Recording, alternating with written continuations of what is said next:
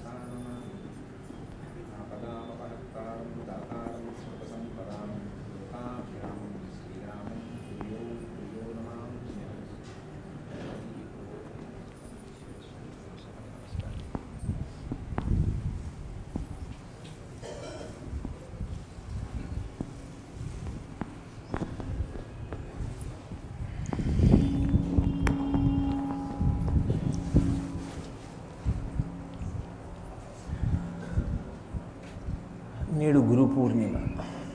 గురు పౌర్ణమి చాలా విశిష్టమైనటువంటి రోజు. మనకి సనాతన ధర్మంలో గురువు లేని విద్య గుడ్డి విద్య. గురువు లేకపోతే అసలు ఆ జీవితానికి పరిపూర్ణత సిద్ధించదు.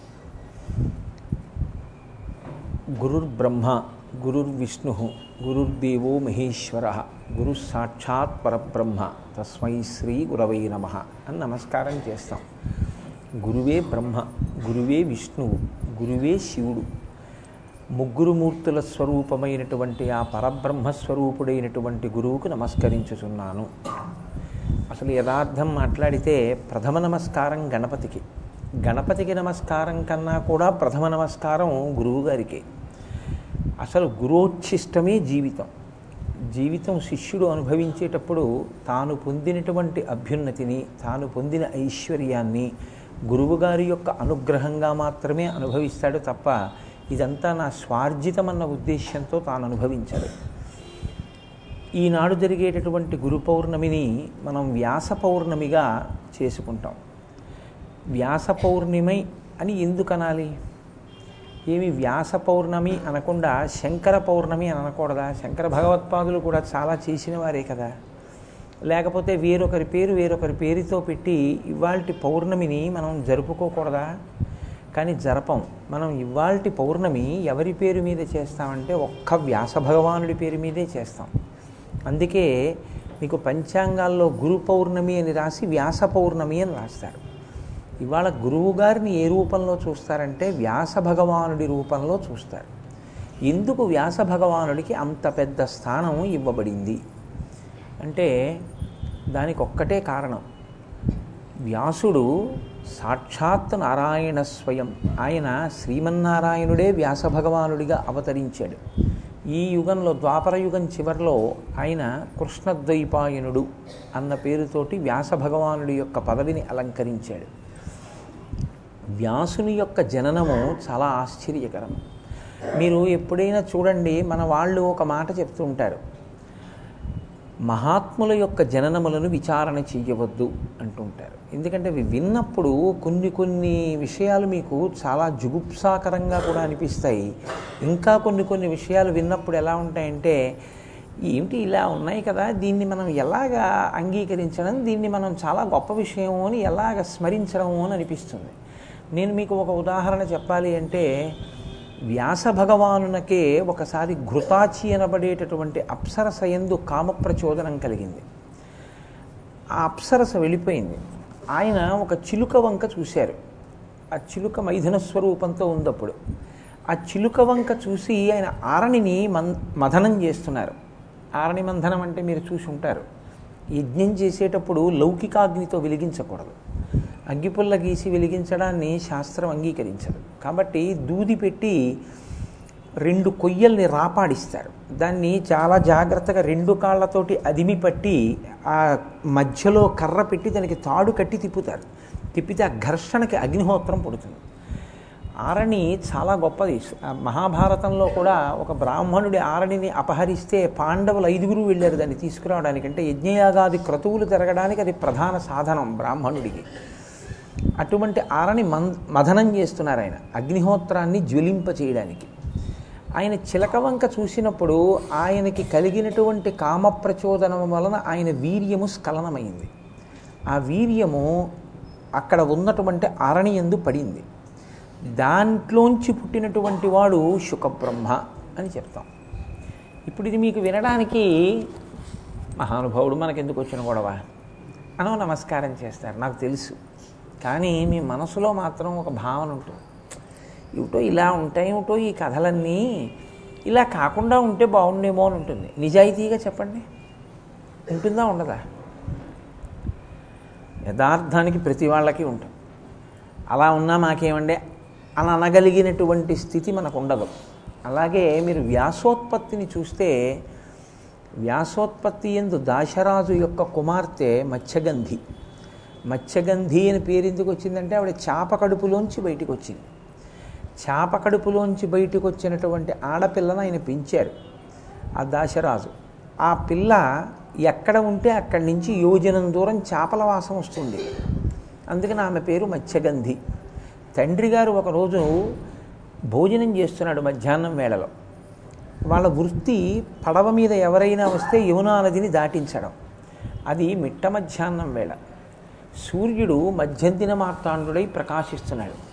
పరాశర మహర్షి వచ్చారు. పరాశరుడు అంటే సామాన్యుడేం కాడు మహానుభావుడు పరాశరుడు అంటే అటువంటి పరాశరుడు వచ్చి నేను యమున దాటాలి అని అడిగాడు. కాసేపు ఉండండి అన అనబడేటటువంటి వ్యక్తి కాడు మహా తేజస్వి కాబట్టి ఆ భోజనం చేస్తున్నాడు కాబట్టి దాశరాజు తన కుమార్తె అయిన మత్స్యగంధిని పిలిచి నీవు అమ్మ నావలో ఈయన్ని యమున దాటించు అన్నారు.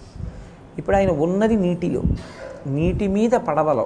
పరమపవ పరమపవిత్రమైనటువంటి పరమ పవిత్రమైనటువంటి యమునా నది కృష్ణ భగవానుడు దేని ఒడ్డున రాసలీల చేశాడో అంత పరమపవిత్రమైన నది. కృష్ణావతారానికి యమునా నదికి గొప్ప అవినాభావ సంబంధం.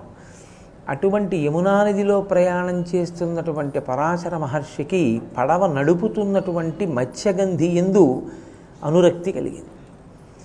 కామప్రచోదనం కలిగింది. అది పగటి వేళ. ఆయన మహర్షి ఆయనకి ఏవి తెలియవని మనం అనుకుంటాం? ఆయన మత్స్యగంధితో సంభోగక్రియ నిలుపుతాను అని అడిగాడు. అడిగితే ఆవిడంది ఇది పగటి వేళయ్యా నేను పడవ నడుపుతున్నాను.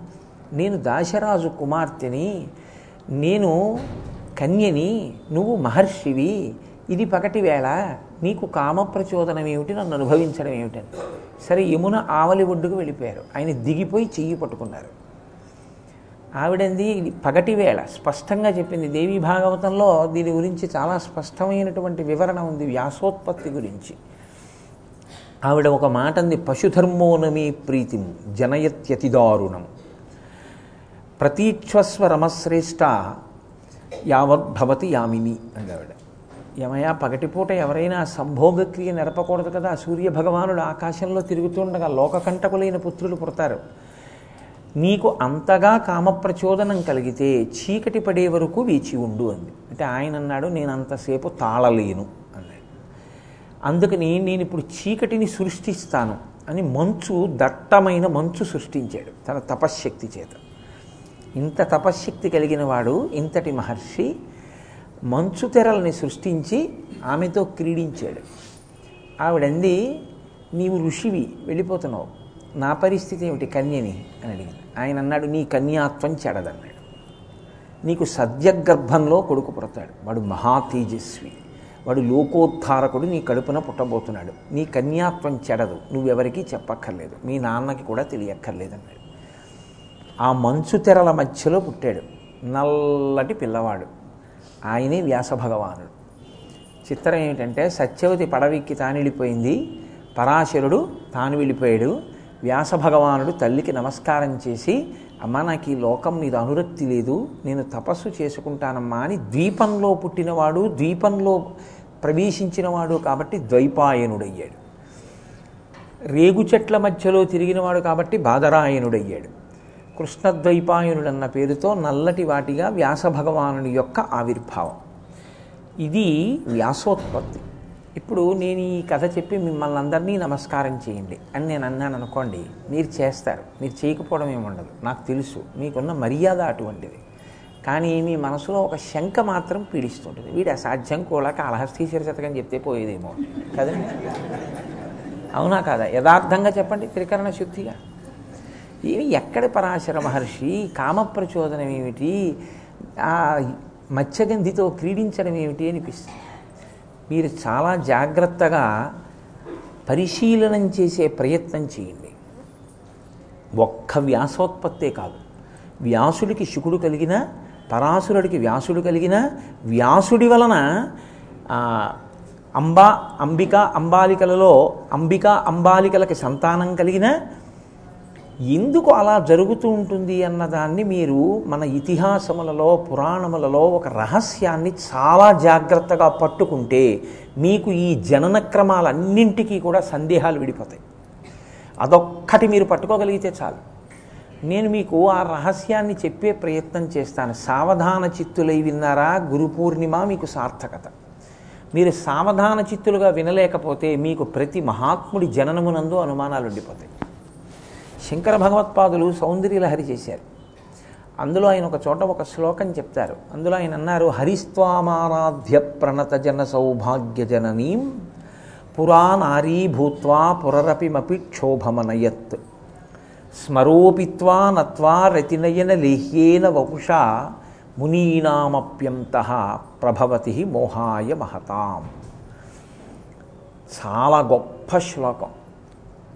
వ్యాసాది మహర్షుల జననం ఎలా అర్థం కాదో ఈ శ్లోకాన్ని అర్థం చేసుకోవడం కూడా అంత కష్టం.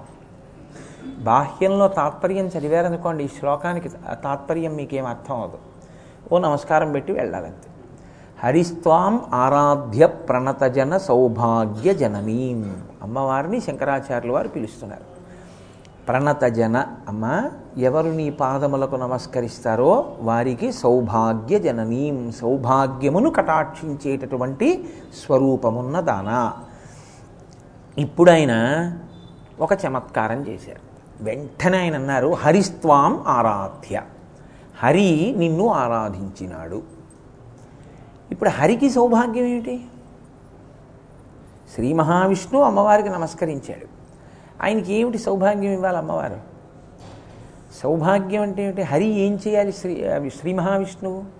శ్రీ మహావిష్ణువు త్రిమూర్తి స్వరూపమునందు స్థితికారుడు. స్థితికారుడు అంటే రక్షణ బాధ్యతని నిర్వహించాలి. ఇప్పుడు ఆయన ముందున్న పెద్ద సమస్య ఒకటి వచ్చింది ఒకప్పుడు ఆయనకి. ఏమిటి ఆ సమస్య? క్షీరసాగమధనం జరిగింది అమృతోత్పాదనమైంది అమృతం పుట్టింది. ఇప్పుడు ఈ అమృతం తాగడానికి దేవతలు రాక్షసులు కూడా సిద్ధంగా ఉన్నారు.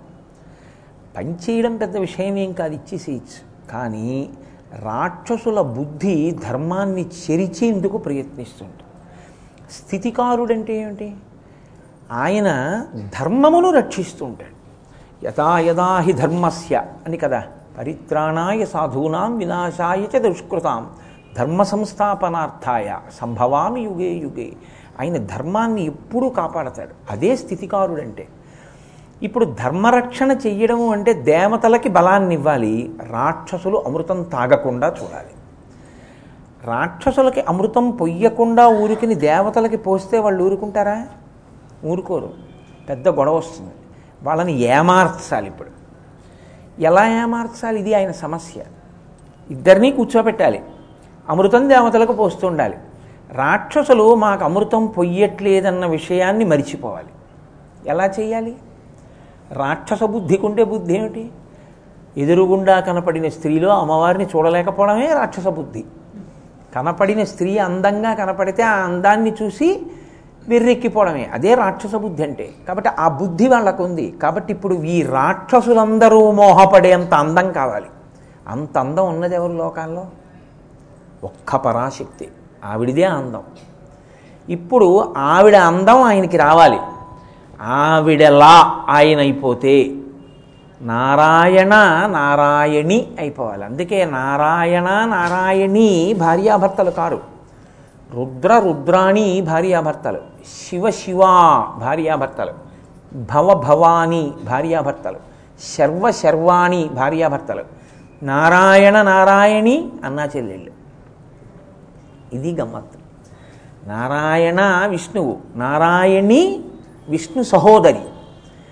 నారాయణ నలుపు. విష్ణు సహోదరి నారాయణి నలుపు. ఇద్దరూ నల్లగా ఉంటారు. అందుకే పార్వతీదేవిని శంకరుడు ఒకసారి తొడ మీద కూర్చోబెట్టుకున్నాడు. నల్లగా ఉంటుంది. ఆయన ఇలా చూసుకున్నాడు ఎందుకో. తెల్లగా ఉంటాడు. స్ఫటికమణి నిభం పార్వతీశం నమామి. ఆయన అన్నాడు అసలు మా స్వామి ఇప్పుడు వెటకారాలు ఆడడం. పాపం ఆయన జన్మాంతరంలో ఒక్కసారి ఆడాడు. ఆయనకి ఎందుకో నల్లపిల్ల అనాలనిపించింది అలా అంటే బాగుండదులే అని కాళీ అన్నాడు. ఆవిడ ఇలా చూసింది. ఓహో వీరు తెల్లగా ఉన్నారు నేను నల్లగా ఉన్నానని కదా దెప్పి పొడిచారు. వెంటనే ఆవిడ కిందకి దూకి యోగాగ్నిలో శరీరం వదిలేసింది. పార్వతీదేవి అంటే కించెత్ మాటలో కూడా మీకన్నా నేను తక్కువ దాన్ని తగని దాన్ని అన్న మాట పడడాన్ని ఆవిడ ఇష్టపడదు. అంత ప్రేమ భర్త అంటే ఆవిడకి.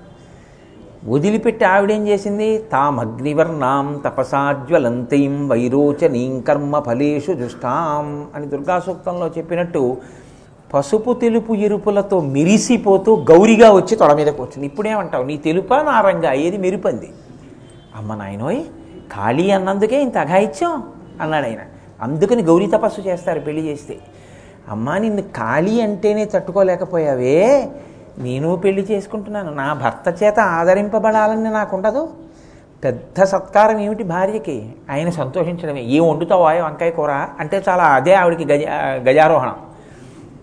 నీ మొహం అన్నాడు అనుకోండి అన్నింటికి ఆయన చా- ఆవిడ చాలా చిన్నబుచ్చుకుంటుంది అమ్మ నాకు నా భర్త చేత గౌరవింపబడాలి ప్రేమింపబడాలని ఉంటుందిగా. నువ్వు ఇంత మాట పడలేకపోయావే. నాకు కూడా అలాగే మాట పడవలసిన అవసరం లేని రీతిలో అల్లుకుపోయేటటువంటి అదృష్టాన్ని అని స్వాధీన వల్లభ స్వాధీన వల్లభ అంటే భర్తని భయపెట్టి చెప్పు చేతల్లో ఉంచుకున్నది కాదు. దానికి చెప్పకుండా ఎలా చేస్తాం? అని ఆయన చెప్తాడన్నీ ఆవిడికి. అంటే అంత ప్రేమ సంపాదించుకుంది ఆవిడ. అమ్మ నేను కూడా అలా అవ్వాలి అని గౌరీ తపస్సు చేసి పీటల మీద కెడతారు పెళ్ళి కూతురు. తెలిసిందమ్మా అందుకు గౌరీ తపస్సు. కాబట్టి ఇప్పుడు నారాయణుని చెల్లెలు నారాయణి నారాయణి చూసింది అన్నగారి వంక. ఓహో మా అన్నయ్యకి సమస్య వచ్చింది. దేవతలకి దానవులకి అమృతం పంచిపెట్టడంలో రాక్షసుల్ని ఏమార్చాలి? ఇప్పుడు నేను నాకన్నా సౌందర్యవతి లోకంలో లేదు. నా అందం మా అన్నయ్య ఇమ్మంటున్నాడు. ఆవిడ ఏం చేసింది? తన అందం ఆయనకి ఇచ్చింది ఇప్పుడు ఆయన ఏం చేశారు శ్రీ మహావిష్ణువు? దేవతలకి అమృతం పోస్తున్నారు. దానవులకి అమృతం పొయ్యట్లేదు ఆయన. వాళ్ళు ఏమనాలి? అదేంటి అమృతం అంతా అటు పోసేస్తున్నావు మాకు పోయి అనాలి కదండి. వాళ్ళు అనలేదు. ఎందుకో తెలుసా? పోసేస్తే లేచిపోవాలి తాగేసి. అప్పుడు ఆవిడని చూడడం ఎలా కుదురుతుంది? నేను వాళ్ళు అన్నారు వాళ్ళు వెర్రేళ్ళు ముందు పోయించేసుకుంటున్నారు లేచిపోవాలి. మనం చాలాసేపు చూడొచ్చు ఆవిడ అన్నారు. ఇది రాక్షస బుద్ధి అంటే. అందుకు ఇవ్వలేదు అమృతం. తప్ప శ్రీ మహావిష్ణువుని తప్పు పట్టకూడదు మీరు ధర్మ పరిశీలనం చేయాలి ఇప్పుడు ఆయన దేవతలకు అంతా పోసేశాడు వీళ్ళకి ఏమిటి మిగిలిందంటే చూపులే మిగిలాయి. ఆవిడ విష్ణు స్వరూపాన్ని పొందేసింది. శంకరాచార్యులు వారు తర్వాత ఏం చెప్పాలి? ఇలా తపస్సు చేసి నీ అనుగ్రహాన్ని పొంది దేవతలకి అమృతాన్నిచ్చి రాక్షసులకి అమృతం ఇవ్వకుండా లోకాన్ని కాపాడాడు నారాయణుడు అనాలి. కానీ ఆయన అలా అనలేదు ఆ శ్లోకంలో. హరిస్వామారాధ్య ప్రణతజన సౌభాగ్య జననీం అమ్మా శ్రీమా విష్ణువు నిన్ను ఆరాధించి నీ అందాన్నంతటినీ తాను పొంది తర్వాత రాక్షసులకు అమృతం ఇవ్వలేదని అలా అనలేదు శంకరులు. రెండో పాదంలో అన్నారు పురాణారీ భూత్వా పురరపిమపి క్షోభమనయత్ అన్నారు. పురరపిమపి అంటే త్రిపురములను దహించినటువంటి వాడైనటువంటి పరమశివుడు మన్మధుణ్ణి కాల్చినటువంటి పరమశివుడు కామమునకు లొంగనటువంటి పరమశివుడు నీ అందం వాళ్ళ అన్నయ్యకి వెళ్ళడం వల్ల ఆయన్ని చూసి ఆయన వెంట పడ్డాడమ్మా. ఆయన బతుకు బజారులో పడిపోయింది అన్నాడు. ఇప్పుడు అమ్మవారిని పొగిడినట్టే తెగిడినట్టే. భర్త బరు పరువు బజారులోకి ఇడిచేసినటువంటి ఆడది సౌమ్యవతి సౌమ్య పతివ్రత అనుకూలవతి అని మీరు నిర్ధారించగలరా? మరి ఇప్పుడు పరాశక్తిని ఆయన పొగిడినట్టా? ఏమన్నట్టు? పోను అలా వదిలేయండి కాసేపు ఆ విషయం. చెప్తాను వదిలేయండి అంటే అలా వదిలేస్తాను అనుకోకండి. అలా ఉంచండి. మళ్ళీ మూడో పాదంలో అన్నారు స్మరోపిత్వా నత్వా రతినయన లేహేన వపుష. అమ్మ శంకరుడు మన్మధుడిని కాల్చేశాడమ్మ. గొడవ వదిలిపోయింది. ఇక మనకు పుట్టుక లేదు చావు లేదు. పుడితే కదా చావడం? మన్మధుడు లేనప్పుడు బాణాలు పడవు. బాణాలు పడవు కాబట్టి మనం పుట్టాం. పుట్టాం కాబట్టి చావం. కాబట్టి మోక్షం వచ్చేసింది. గొడవ లేదు. ఇక పుడితే కదండి ఈ అల్లర్లన్నీ. మళ్ళీ షట్పది నేర్చుకోవడం జాగ్రత్తగాను దమము శమము ఇవన్నీ అల్లరి నిగ్రహించుకోవడం ఈ గొడవలన్నీ ఎప్పుడు పుట్టి పుడితే. పుట్టకపోతే గొడవే లేదు. అమ్మ ఆయన మన్మధుణ్ణి కాల్చేశాడు. కాబట్టి మాకు ఉపకారం జరిగింది. నువ్వేం చేశావో తెలుసా? స్మరోపిత్వా నత్వా రతిలయన లేహేన వపుష. నువ్వు మళ్ళీ ఆ మన్మధుణ్ణి బతికించావు బతికించి రతీదేవితో అన్నావు నీకు కనపడుతూ ఉంటాడు మిగిలిన వాళ్ళకి కనపడ్డన్నావు. ఇప్పుడు ఆయన బాణాలు వేయడానికి వస్తే తప్పుకునే అవకాశం కూడా లేదు కనపడ్డు మాకు. ఇప్పుడు దానివల్ల ఏమైందంటే మా సంగతి వదిలేయండి. మేము ఎలాగో పెద్ద అంత పెద్ద స్థితప్రజ్ఞులం ఏం కాదు కాబట్టి దాని గొడవ ఏం లేదు. నువ్వు చి- మన్మధుణ్ణి బతికించడం వల్ల జరిగిన ఉపకారం ఏమిటో తెలుసా తల్లి? మునీనామప్యంత ప్రభవతి మోహాయ మహతాం. ముక్కు మూసుకుని సంసారాలు విడిచిపెట్టి ఎక్కడో పర్వతాల మీద కూర్చుని తపస్సు చేసుకుంటున్న మునులు కూడా అప్పుడప్పుడు కాలు జారి కామానికి లొంగి తపోభ్రష్టులు అవుతున్నారు అమ్మా నీకో నమస్కారం అన్నాడు ఇప్పుడు ఎలా ఈ శ్లోకానికి సమర్థన? ఎందుకన్నట్లు శంకరాచార్యులు వారి ఈ శ్లోకం? ఇందులో మీకే మీరు నిజాయితీగా చెప్పండి. వీడు తర్వాత మన ఏమైనా అంటాడేమో అని బెంగపెట్టుకోవద్దు ఇప్పుడు ఇందులో పరాశక్తికి నమస్కారం చేయడానికి ఏమైనా ఉందండి ఆ శ్లోకంలో? ఒకటి భర్తని గౌరవం పోయింది. రెండు మన్మధుణ్ణి బతికించింది.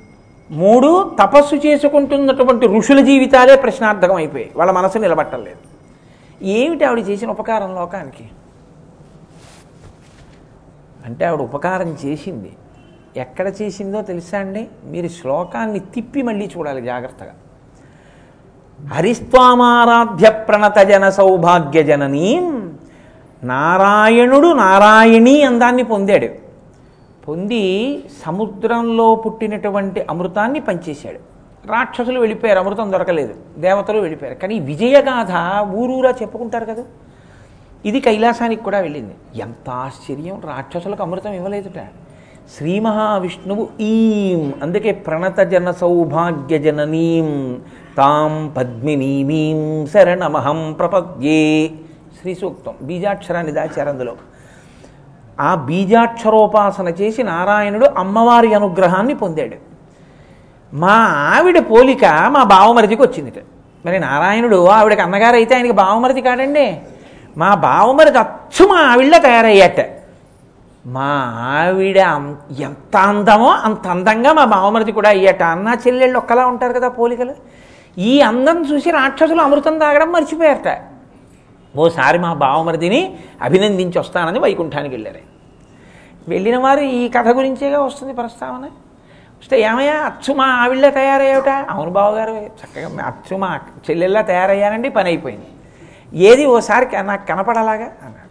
వద్దులేని బావగారు లేనిపోని గొడవ ఎందుకు వచ్చిందని అలా కాదులేవా మీ చెల్లెలే మీ చెల్లి ఏమనుకుండిపోదు ఓసారి నాకు కనపడన్నారు. ఇప్పుడు దాని ప్రయోజనం అయిపోయింది.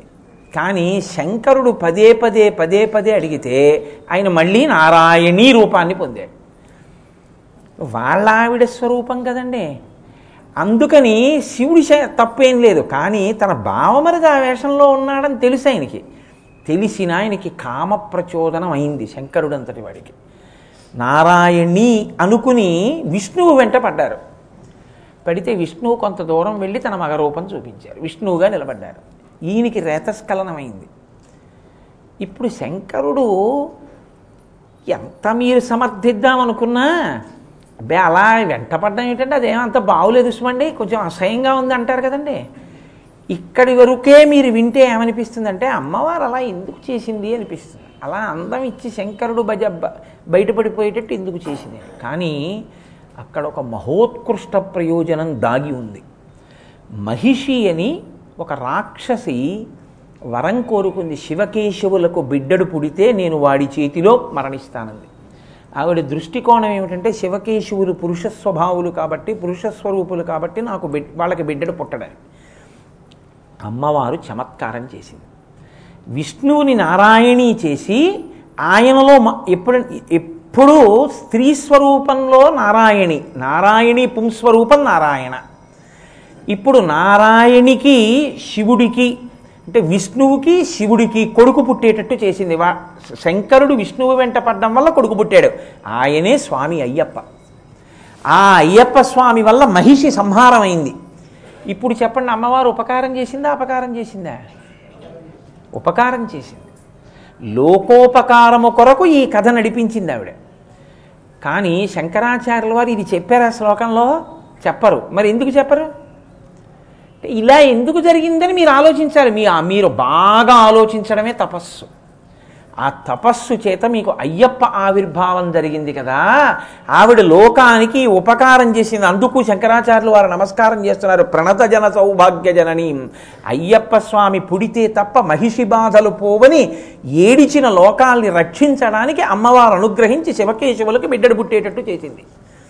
బాగుంది. మరి స్మరోపిత్వానత్వారతినయనలేహ్యేన వపుష కాలిపోయిన మన్మధుణ్ణి బ్రతికించి మళ్ళీ ఒక్క రతీదేవికి మాత్రమే కనపడేటట్టు చేసి మహర్షుల యొక్క మనస్సులు కూడా కదపగలిగినటువంటి బలాన్ని మన్మధుడికి అమ్మవారు ఎందుకు ఇచ్చింది? ఇక్కడ మీరు ఒక విషయాన్ని చాలా జాగ్రత్తగా గమనించాలి. మహాత్ములు ఊర్ధ్వరేతస్కులు. వారికి లౌకికమైనటువంటి అనుబంధాలు కానీ వాళ్ళకి స్త్రీ వ్యామోహం కానీ వారికి ఉండదు. కానీ మహాత్ముల యొక్క జననం జరగాలి. ఒక మహాపురుషుడు ఆవిర్భవించాలి. ఒక మహాపురుషుడు ఆవిర్భవిస్తే తప్ప ఒక ప్రత్యేకమైనటువంటి ప్రయోజనం ఒకటి జరగదు ఈ లోకంలో. ఒక ఉదాహరణ మీకు నేను చెప్పాలంటే కలియుగంలో ఆయుర్దాయం నూరేళ్ళు. శతమానం భవతి శతాయు పురుషస్థితేంద్రియ ఆయుష్ దేవేంద్రియే ప్రతిష్టతి కాబట్టి నూరు సంవత్సరముల వయస్సులో కలి ప్రభావం చేత ఎవ్వరూ వేదాల్ని పూర్తిగా చదవలేరు. కాబట్టి ఇప్పుడు ఒక్కొక్క గోత్రంలో పుట్టిన వాళ్ళకి ఒక్క వేదం మాత్రమే చదువుకోవడానికి అవకాశం ఇస్తూ వేదాల్ని విభాగం చెయ్యాలి వేద మంత్రాల్ని. కొన్ని మంత్రాల్ని తీసుకొచ్చి సమూహం చేసి ఇవి రుక్కులు అని చెప్పాలి. కొన్ని మంత్రాల్ని తీసుకొచ్చి యజ్ అంటే ఆరాధన హోమం చేయడం. యజ్ఞయాగాది క్రతువులలో ఉపయోగించే రుక్కు మంత్రాల్ని తీసుకొచ్చి మళ్ళీ సంపుటీకరణం చేసి యజుర్వేదం చెయ్యాలి. సంగీతపరంగా గానం చేసి మనస్సుకి శాంతినిచ్చేటట్టుగా చేయగలిగిన దాన్ని సామ అంటారు. సామ అంటే శాంతినివ్వడం. అందుకే సామవేదం సంగీతపరంగా ఉంటుంది. అలా కొన్ని మంత్రాలని తీసుకొచ్చి క్రోడీకరించాలి. ఇలా వేదంలో ఉన్న అసంఖ్యాకమైన మంత్రాల్ని విభాగం చెయ్యాలి. విభాగం చేత వేదము మూడుగా ఉంటుంది. త్రైవేద్యం హృద్యం త్రిపురహరమాద్యం త్రినయనం అంటారు. అందుకే శంకరాచార్యులు వారి శివానంద లహరిలో ఈ వేద విభాగం చెయ్యాలి అంటే మహాత్ముడు కారణజన్ముడు పుడుతూనే ఒకరి దగ్గర చదువుకోవలసిన అవసరం లేకుండా మరొక సూర్యుడా అన్నట్టుగా అంత తేజోమూర్తి అయిన మహాపురుషుని యొక్క కొడుకు పుడితే తప్ప వాడు తప్ప వేద విభాగం చెయ్యగలిగిన వాడు ఇంకొకడు లేడు. ఇప్పుడు అంతటి మహాత్ముడు పుట్టాలంటే అటువంటి మహాత్ముణ్ణి కనగలిగినటువంటి తేజస్సు ఉన్నవాడు ఎవడో ఒక్కడే ఉంటాడు లోకంలో. అటువంటి మహాత్ముడు పరాశరుడు.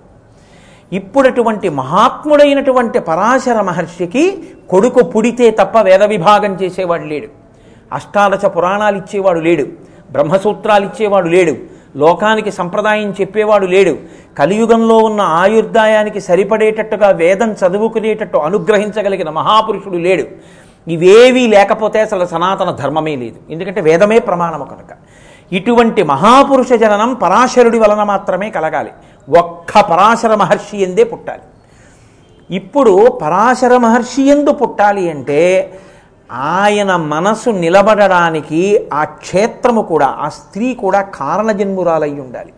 ఇప్పుడు నేను మళ్ళీ దేవీ భాగవతమో భారతమో చెప్పట్లేదు కాబట్టి నేను ఇప్పుడు ఆ యోజన గంధి జన్మవృత్తాంతం గురించి వెళ్ళే ఉద్దేశ్యంలో లేను.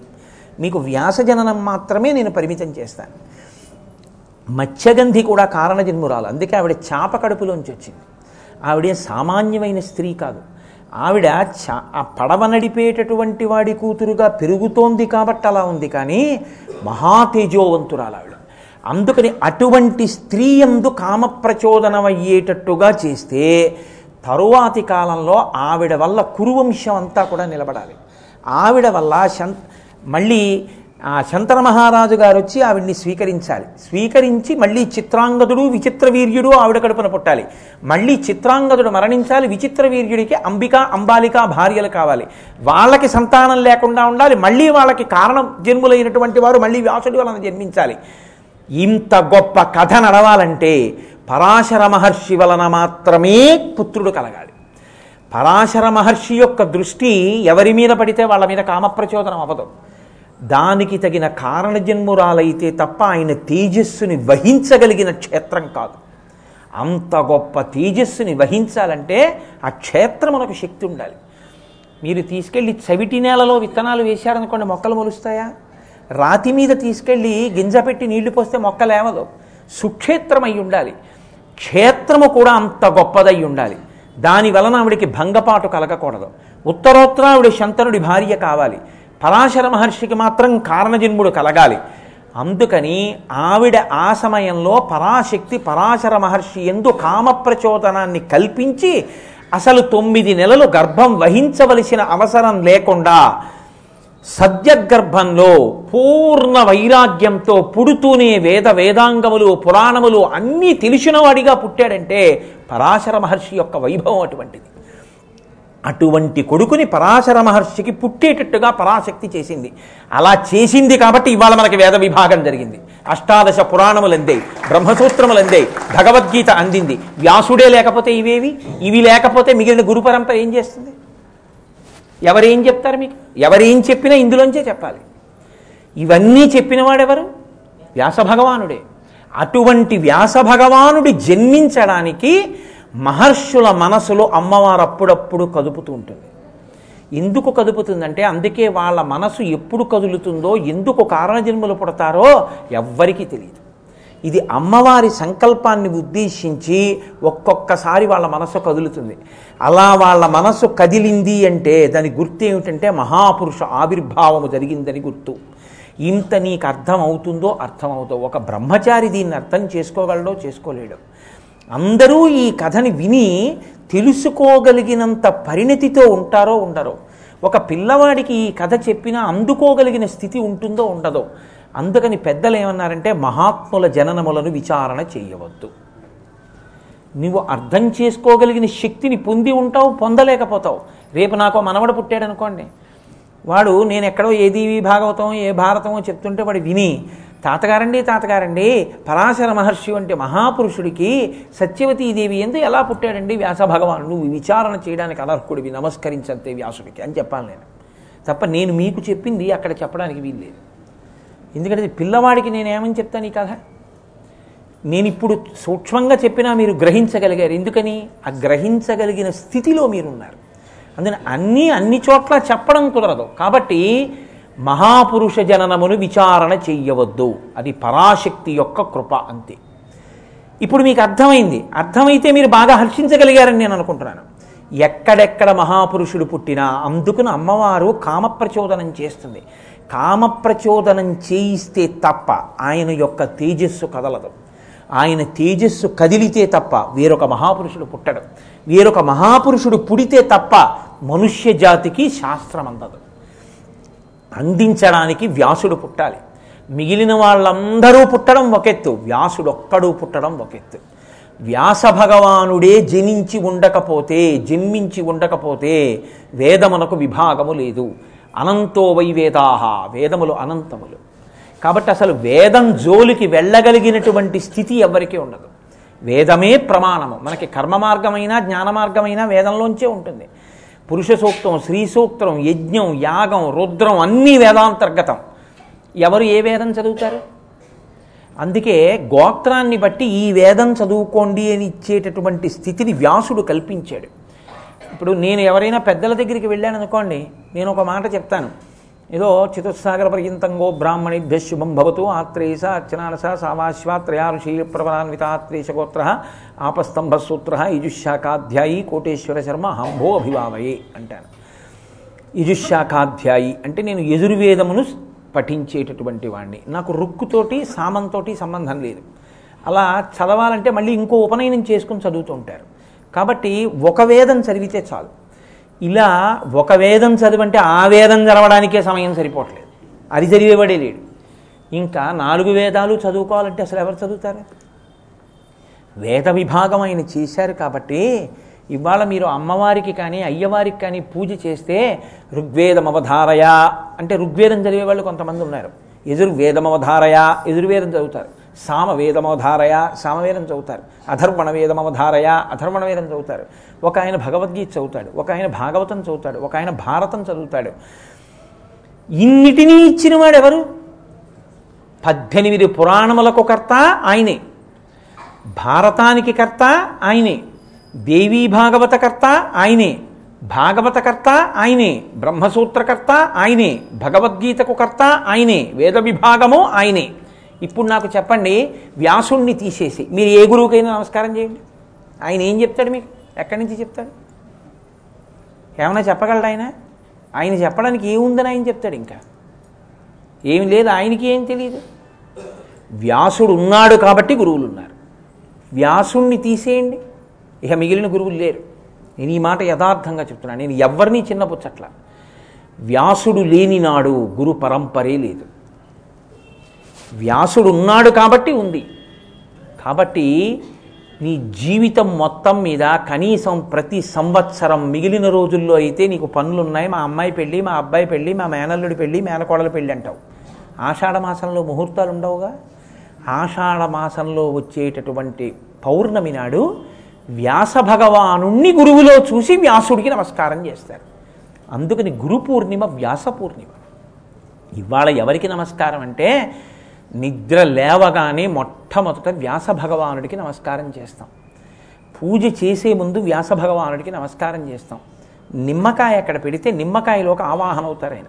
ఆ నిమ్మకాయకి పూజ చేస్తారు వ్యాస భగవానుడి. గురు మండలాన్నంతటినీ వేస్తారు. ఇప్పుడు వ్యాసుడు ఇచ్చినటువంటి వేద విభాగాన్ని అందుకోవడం కోసం ఆయనే కాలవలు తవ్వాడు.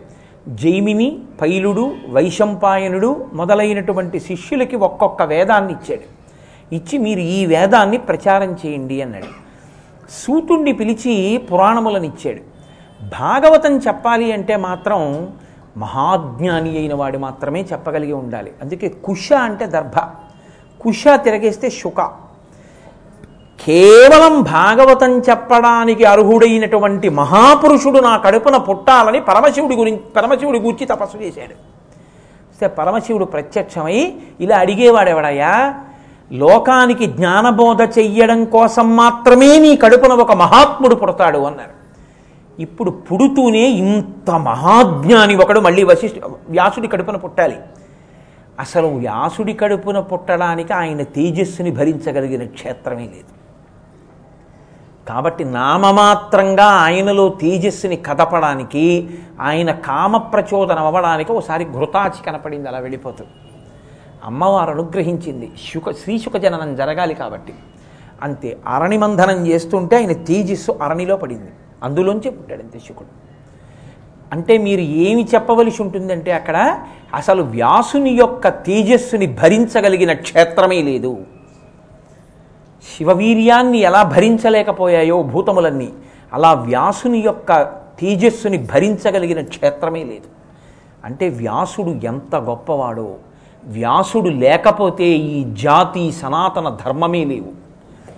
అటువంటి మహాపురుషుడికి నమస్కరిస్తాం ఇవాళ. మహానుభావ మీరు లేకపోతే వేదాలు లేవు. మీరు లేకపోతే పురాణాలు లేవు. మీరు లేకపోతే బ్రహ్మసూత్రాలు లేవు. మీరు లేకపోతే మహాభారతం లేదు. పంచమ వేదం శృతి స్మృతి పురాణము అని మూడు ఉంటాయి శృతి అంటే వేదం. వేదం పుస్తకం చూసి చదువుకునేది కాదు స్వర ప్రధానం అందుకని గురువుగారు కూర్చుని గురువుగారు చెప్తే చెవితో విని నేర్చుకుంటారు. అందుకే వేదం పుస్తకం పట్టుకుని చదవరు. గురువుగారు స్వరంతో చెప్తుంటే ఇలా ఇలా అంటుంటారు. ఉదాత్త అనుదాత్త స్వరిత అని. ఆ స్వరాన్ని బట్టి శిష్యుడు వేదం నేర్చుకుంటాడు ఆ వేదమంత్రం చివి ప్రధానంగా వస్తుంది కాబట్టి శృతి. వేదం చెప్పింది బాగా అర్థం కాదేమోనని దాన్ని చెప్తారు మళ్ళీ ఋషులు స్మృతి. అందులోవే కొన్ని సూత్రాలు తీసి గౌతముడు సంకలనం చేస్తాడు. గౌతమ స్మృతి. అత్రి మహర్షి కొన్ని సంకలనం చేశారు. అత్రి స్మృతి. ఇలా ఒక్కొక్క ఋషి పేరు మీద ఒక్కొక్క స్మృతి ఉంటుంది. ఈ స్మృతులు కూడా మళ్ళీ అర్థం కావేమోనని పురాణము. పురాణం ఏం చేస్తుందంటే సర్గశ్చ ప్రతిసర్గశ్చ వంశో మన్వంతరానిచ వంశానుచరితం చైవ పురాణం పంచలక్షణం. ఐదు లక్షణాలతో జరిగిపోయిన కథ అయితే చరిత్ర. ఆ తర్వాత వాడు ఏమైపోయాడో మీకు తెలియదు. చరిత్రకి పురాణానికి తేడా ఏమిటో తెలుసా అండి? కృష్ణదేవరాయల వారు దక్షిణ భారతదేశంలో అత్యద్భుతంగా పరిపాలన చేసిరి. ఫలానా సంవత్సరంలో శరీరాన్ని వదిలిపెట్టిరి. తర్వాత ఏమైంది? అవి ఉండవు చరిత్రలో. ఆయన పుట్టడం ఆయన పెరగడం ఆయన మరణించడం అంతే ఉంటుంది. పురాణంలో ఏముంటుందో తెలుసా అండి? తర్వాత రాయలవారు ఏమయ్యారో కూడా ఉంటుంది. పురాణం అంటే అది. మీకు భారతంలో భాగవతంలో భరతోపాఖ్యానం ఉందనుకోండి ఆయన జింకని తెచ్చి పెంచాడు. పెంచినందుకు ఏమయ్యాడు తర్వాత? ఏమయ్యాడో చెప్తుంది. మోక్షం పొందేంత వరకు చెప్తారు. ఇది వంశానుచరితం చేయవ పురాణం పంచలక్షణం. ఇప్పుడు ఓ చూసావా? ఆయన పొరపాటు పడి జీవితంలో మళ్ళీ పునర్జన్మ తీసుకోవాల్సి వచ్చింది. మనం ఎంత జాగ్రత్తగా ఉండాలి అని మీరు బాగా తెలుసుకుంటారు. శృతి స్మృతి పురాణము ఈ మూడింటి యొక్క కలయిక కరుణామయుడై మళ్ళీ లోకానికి అందించిన మహాపురుషుడు శంకర భగవత్పాదులు. అందుకే శృతి స్మృతి పురాణానాం ఆలయం కరుణాలయం. నమామి భగవత్పాద శంకరం లోకశంకరం అని శంకరాచార్యుల వారికి నమస్కారం చేస్తాం. అందుకని వ్యాస భగవానుడికి నమస్కారం. చిత్రం ఏమిటో తెలుసా అండి? కేవలం అందుకే అని అనుకోకండి. అన్నిటికన్నా చాలా గొప్పది ఏమిటో తెలుసా అండి? వ్యాస వాల్మీకులకు నమస్కారం చెయ్యకుండా ఏదీ చెప్పడానికి వీల్లేదు. సూర్యవంశాన్నంతటినీ వర్ణించారు వాల్మీకి మహర్షి. చంద్రవంశాన్నంతటినీ వర్ణించారు వ్యాస మహర్షి. సూర్యచంద్రులిద్దరూ ఈ లోకానికి ఎంత అవసరమో ఈ లోకం ఉన్నంతకాలం సనాతన ధర్మంలో సూర్యవంశ వర్ణన చంద్రవంశ వర్ణన చేసిన వాల్మీకి వ్యాసుడు కూడా అంతే అవసరం. అటువంటి మహాపురుషులిద్దరూ కూడా. ఇందులో ప్రత్యేకించి వాల్మీకి రామాయణ రచన చేశారు. వాల్మీకి రామాయణ రచన చేసినప్పుడు ఆయన ఎప్పుడో జరిగిపోయిన కథని రాశారని మీరు అనకూడదు. ఇతిహాసము అంటారు. ఇతిహాసము అంటే ఇతి హా అసం. ఇది ఇలాగే జరిగినది. ఇది ఇలాగే జరిగినది అని చెప్పడానికి నువ్వు చూసావా వాల్మీకి మహర్షి రామాయణంలో అంతర్భాగం. సీతమ్మ తల్లి వాల్మీకి ఆశ్రమంలో పెరగలేదు. బ్రహ్మగారు వరమిస్తే ఆచమనం చేస్తే ఆయన కళ్ళ ముందు కనపడింది రామాయణం. అందుకని ఇతిహాసం అంటే అలాగే జరిగినది. అది అబద్ధం కాదు కల్పిత కథ కాదు. రామాయణం పరమసత్యం అందుకే అందులో వాల్మీకి పాత్ర అవుతారు. అలాగే మహాభారతం భారతం ఇతిహాసం. అందుకే వ్యాసుడు మహాభారతంలో అనేక పర్యాయములు కనపడతాడు. ఒకసారి చంద్రవంశం ఆగిపోయింది. కురువంశం ఆగిపోయింది ఒకసారి. ఎందుకని? శంతన మహారాజుకి కలిగినటువంటి చిత్ర చిత్రాంగదుడు విచిత్ర వీర్యుల్లో చిత్రాంగదుడు మరణించాడు విచిత్ర వీర్యుడు మరణించాడు. అంబిక అంబాలిక ఇద్దరు విధవలుగా మిగిలిపోయారు సంతానం లేదు. భీష్ముడు వివాహం చేసుకోలేదు రాజ్య పరిపాలన చేపట్టాడు. కాబట్టి సింహాసనానికి ఉత్తరాధికారి లేడు. అటువంటి సమయంలో మళ్ళీ వ్యాస భగవానుడే వచ్చి తన తేజస్సు చేత అంబిక అంబాలికాలకు సంతానాన్ని అనుగ్రహించాడు. మహాపురుషుడైనటువంటి విదురుడు కూడా దాసి వలన జన్మించాడు. సరే అలా ఇవ్వచ్చా? మళ్ళీ అదొక పెద్ద ధర్మ సూక్ష్మం అది ఎప్పుడైనా భారత ప్రసంగంలో ఇందురు గారు. ఇప్పుడు ఎందుకు అవన్నీ? కాబట్టి వ్యాసుడు భారతంలో అంతర్భాగం. ఎప్పుడెప్పుడు ధర్మ సంక్లిష్టత ఏర్పడుతుందో అప్పుడప్పుడు వ్యాసుడు కనపడుతుంటాడు భారతంలో. నేను మొన్న మీకు ఒక ఉదాహరణ చూపించాను. కాళహస్తీశ్వర శతకంలో ద్రోణపర్వంలో అశ్వత్థామ ఆగ్నేయాస్త్ర ప్రయోగం చేసి కృష్ణార్జునుల్ని ఎందుకు చెనకలేదు అని బాధపడుతుంటే వ్యాసుడు కనపడి ఉపాసనా రహస్యాన్ని చెప్పాడు. అనేక పర్యాయములు. వ్యాసుడు కనపడతాడు. ఇవన్నీ పరమ సత్యమే. తపోనిష్టాగరిష్ఠులైనటువంటి వ్యక్తులు ఏదైనా ఈ దేశంలో సాధించగలరు అని నిరూపించడానికి వ్యాసుడు భారతంలో చేసింది ఏమిటో తెలుసా అండి? కొన్ని లక్షల మంది కోట్ల మంది చనిపోయారు అక్షౌహిణీల సైన్యం. ఆ కురురాజు యొక్క బంధువులందరూ మరణించారు. జలతర్పణ ఇచ్చారు. ఇచ్చిన తరువాత గాంధారి మొదలైన వాళ్ళు కోరుకున్నారు ఒక్కసారి మా బంధువులందరినీ చూడాలనుందని. వ్యాసుడిని అడిగారు మాకు చూపిస్తావా? అని అడిగారు. మీకు సాయంకాలం చూపిస్తానని సంధ్యావందనం చేసుకుని నది ఒడ్డున కూర్చున్నాడు. అంతే. మరణించిన వాళ్ళందరూ దివ్య శరీరాలతో వచ్చి ఎదురుగుండా కనపడ్డారు అందరికీ. ఈ దేశంలో తపశ్శక్తి యొక్క గొప్పతనం ఎటువంటిదో పైలోకాలకి వెళ్ళిపోయిన వాళ్ళని సూక్ష్మ శరీరాలతో ఉన్న వాళ్ళని కూడా తీసుకొచ్చి చూపించగలిగినటువంటి దక్షత తపశ్శక్తికి ఉందని నిరూపించిన మహానుభావుడు వ్యాసుడు. అందుకే వేద విభాగం చేసిన వాడు కాబట్టి వేదవ్యాసుడయ్యాడు ఆయన. ఆ వ్యాసుడి దగ్గర నుంచి పరంపర అంటే వ్యాసుడు ఇచ్చినటువంటి వేదములను ఆయన చేసిన వేద విభాగాన్ని అంటే మీరు ఒక మాట జ్ఞాపకం పెట్టుకోవాలి. వేదము ప్రారంభం ఎక్కడా అని అడిగారు అనుకోండి. అద్వైత సంప్రదాయంలో ఈ దీని గురు పరంపరా స్తోత్రం చెప్పినప్పుడు దీని రహస్యం చెప్తారు. నారాయణం అంటారు. వేదం ఎక్కడ ప్రారంభ మా గురు పరంపర ఎక్కడ మొదలు అంటే నారాయణం దగ్గర నారాయణుడి దగ్గర. వేదం ఎక్కడ మొదలు అంటే ఈశ్వరుడి దగ్గర మొదలు. ఈశ్వరుడే వేదము వేదమే ఈశ్వరుడు. వేదమే ఈశ్వరుడు ఎలా అవుతుంది? అంటే నేను ముందు పుట్టానా? నా ఊపిరి ముందు పుట్టిందా? అని నేను మిమ్మల్ని అడిగాను అనుకోండి. ఏది ముందు పుట్టినట్టు? నా ఊపిరే నేను. కదండి? నేను ఎప్పుడు ఊపిరి తీశానో అప్పుడే పుట్టాను. నేను ఎప్పుడు ఊపిరి తీయడం ఆపేస్తానో అప్పుడు మరణిస్తాను. కదా? ఊపిరి తీసి ఊపిరి వదలడమే భవతి ఉన్నానని గుర్తు. ఈశ్వరుడి ఊపిరి వేదమైతే ఈశ్వరుడే వేదమా కాదా? నా ఊపిరి నేనైతే ఈశ్వరుడి ఊపిరి వేదమైతే ఈశ్వరుడు వేదం కాదండి. వేద వేదపురుషుడు ఈశ్వరుడే. కాబట్టి ఈశ్వరుడు మొట్టమొదట వేదాన్ని ప్రారంభం చేశాడు. అందుకే మనకి ప్రా ప్రమాణము వేదము. వేదము అపౌరుషేయము. పుస్తకాలు రచన చేసింది కాదు. పరమేశ్వరుడి ఊపిరి. పరమేశ్వరుడే వేదంగా ఉన్నాడు. దానికి కాలంతో సంబంధం లేదు. వేదాలు ఇప్పటివేని ఎవడైనా అంటే పశ్చాబద్ధం కదా వేదం గురించి తెలియదని గుర్తు. వేదానికి కాలం లేదు. అది ఎవడు చెప్పలేడు కూడా. ఈశ్వరుడు ఎప్పుడో అందుకే అమ్మవారి గురించి చెప్తే లలితా సహస్రంలో అమ్మవారు ఎప్పుడు పుట్టిందన్నారు అనుకోండి. పూర్వజా నువ్వు ఎప్పుడు పుట్టావు? నీకన్నా ముందుంది. మీ తాతగారు అంతకన్నా ముందుంది. మీ ముత్తాతగారు అంతకన్నా ముందుంది. ఈ భూమి అంతకన్నా ముందుంది. నువ్వు ఎన్ని చెప్తావో అంతకన్నా ముందుంది. పూర్వజ. ఆవిడ ముందుంటే ఆవిడలే వేదం ఉంది ఆవిడతో. కాబట్టి వేదం ఎప్పుడు పుట్టింది? నువ్వు చెప్పలేవు. దానికి డేట్ ఆఫ్ బర్త్ లేదు. కాబట్టి నారాయణం ఆయన ఎవరికి చెప్పారు?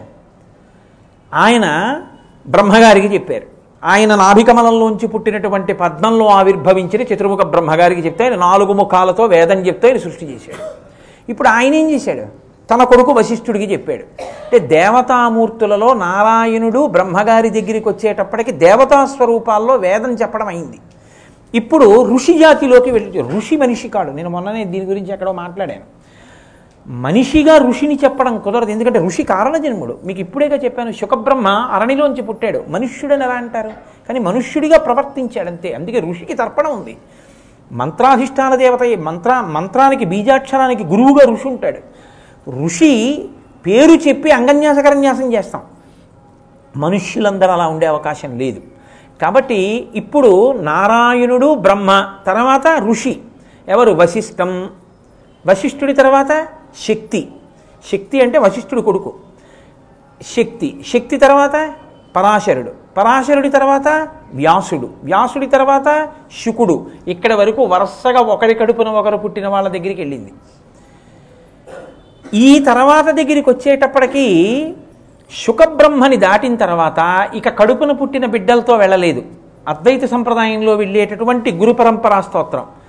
శుకుడి తర్వాత గౌడపాదాచార్యుల వారు. గౌడపాదాచార్యుల వారి తర్వాత గోవింద భగవత్పాదాచార్యుల వారు. గోవింద భగవత్పాదాచార్యుల వారి తర్వాత శంకర భగవత్పాదాచార్యుల వారు. శంకర భగవత్పాదుల తర్వాత పద్మపాదాచార్యుల వారు హస్తామలకాచార్యుల వారు తోటకాచార్యుల వారు ఇలా సురేశ్వరాచార్యుల వారు. మళ్ళీ ఈ నలుగురు నలుగురు నాలుగు పీఠాలకు అధిపతులు. అక్కడి నుంచి ఆ పీఠ పరంపర. ఇప్పటి వరకు ఇప్పుడు ఏ పీఠాధిపతి ఉన్నారో అప్పటి వరకు కంచి ఉందనుకోండి ఏదో జయేంద్ర సరస్వతి శంకర విజయేంద్ర సరస్వతి. శృంగేరి ఉందనుకోండి భారతీ తీర్థస్వామి. అక్కడ వరకు ఆ పరంపర అలా ప్రవాహం కింద వెళ్ళిపోతుంటుంది. వేదము కూడా అలా ప్రవహించి వచ్చింది. అక్కడి నుంచి శాఖోపశాఖలైంది. అక్కడి నుంచి శిష్యులకు చెప్పబడింది. ఆ వేదము ప్రమాణంగా మనం బతుకుతున్నాం. దీనికి అంతటికీ విభాగం చేసే కాలాన్ని బట్టి కలియుగంలో వీళ్ళకి ఇంతంత చప్పున వీళ్ళు ఈ గోత్రాల్లో పుట్టిన వాళ్ళకి వేదం ఇద్దామని ఇచ్చినటువంటి మహాపురుషుడు వ్యాస భగవానుడు. శుకుణ్ణిచ్చి భాగవతం చెప్పించినవాడు వ్యాస భగవానుడు. పరాశర మహర్షికి కొడుకుగా పుట్టినవాడు వ్యాస భగవానుడు మహాభారత రచన చేసి ధర్మార్థకామ మోక్షములను స్థిరీకరించి మనకి పురుషార్థ సమన్వయం నేర్పినవాడు వ్యాస భగవానుడు ఇన్ని ఉపకారములు చేసినటువంటి మహాపురుషుడు వ్యాస భగవానుడు కాబట్టి ఆయనకి ప్రత్యేక నమస్కారం చేయడానికి వచ్చిన తిథి వ్యాస పూర్ణిమ. ఇప్పుడు ఆ వ్యాసుడు ఎవరి ఎందున్నాడు ఆ వ్యాసుడే గురువుగారిలో ఉన్నాడు. కాబట్టి అందుకే గురువుగారు కూర్చున్న పీఠానికి గురుపీఠం అంటారు వ్యాసపీఠం అంటారు. ఆయనని వ్యాసుడు ఆవహిస్తాడు.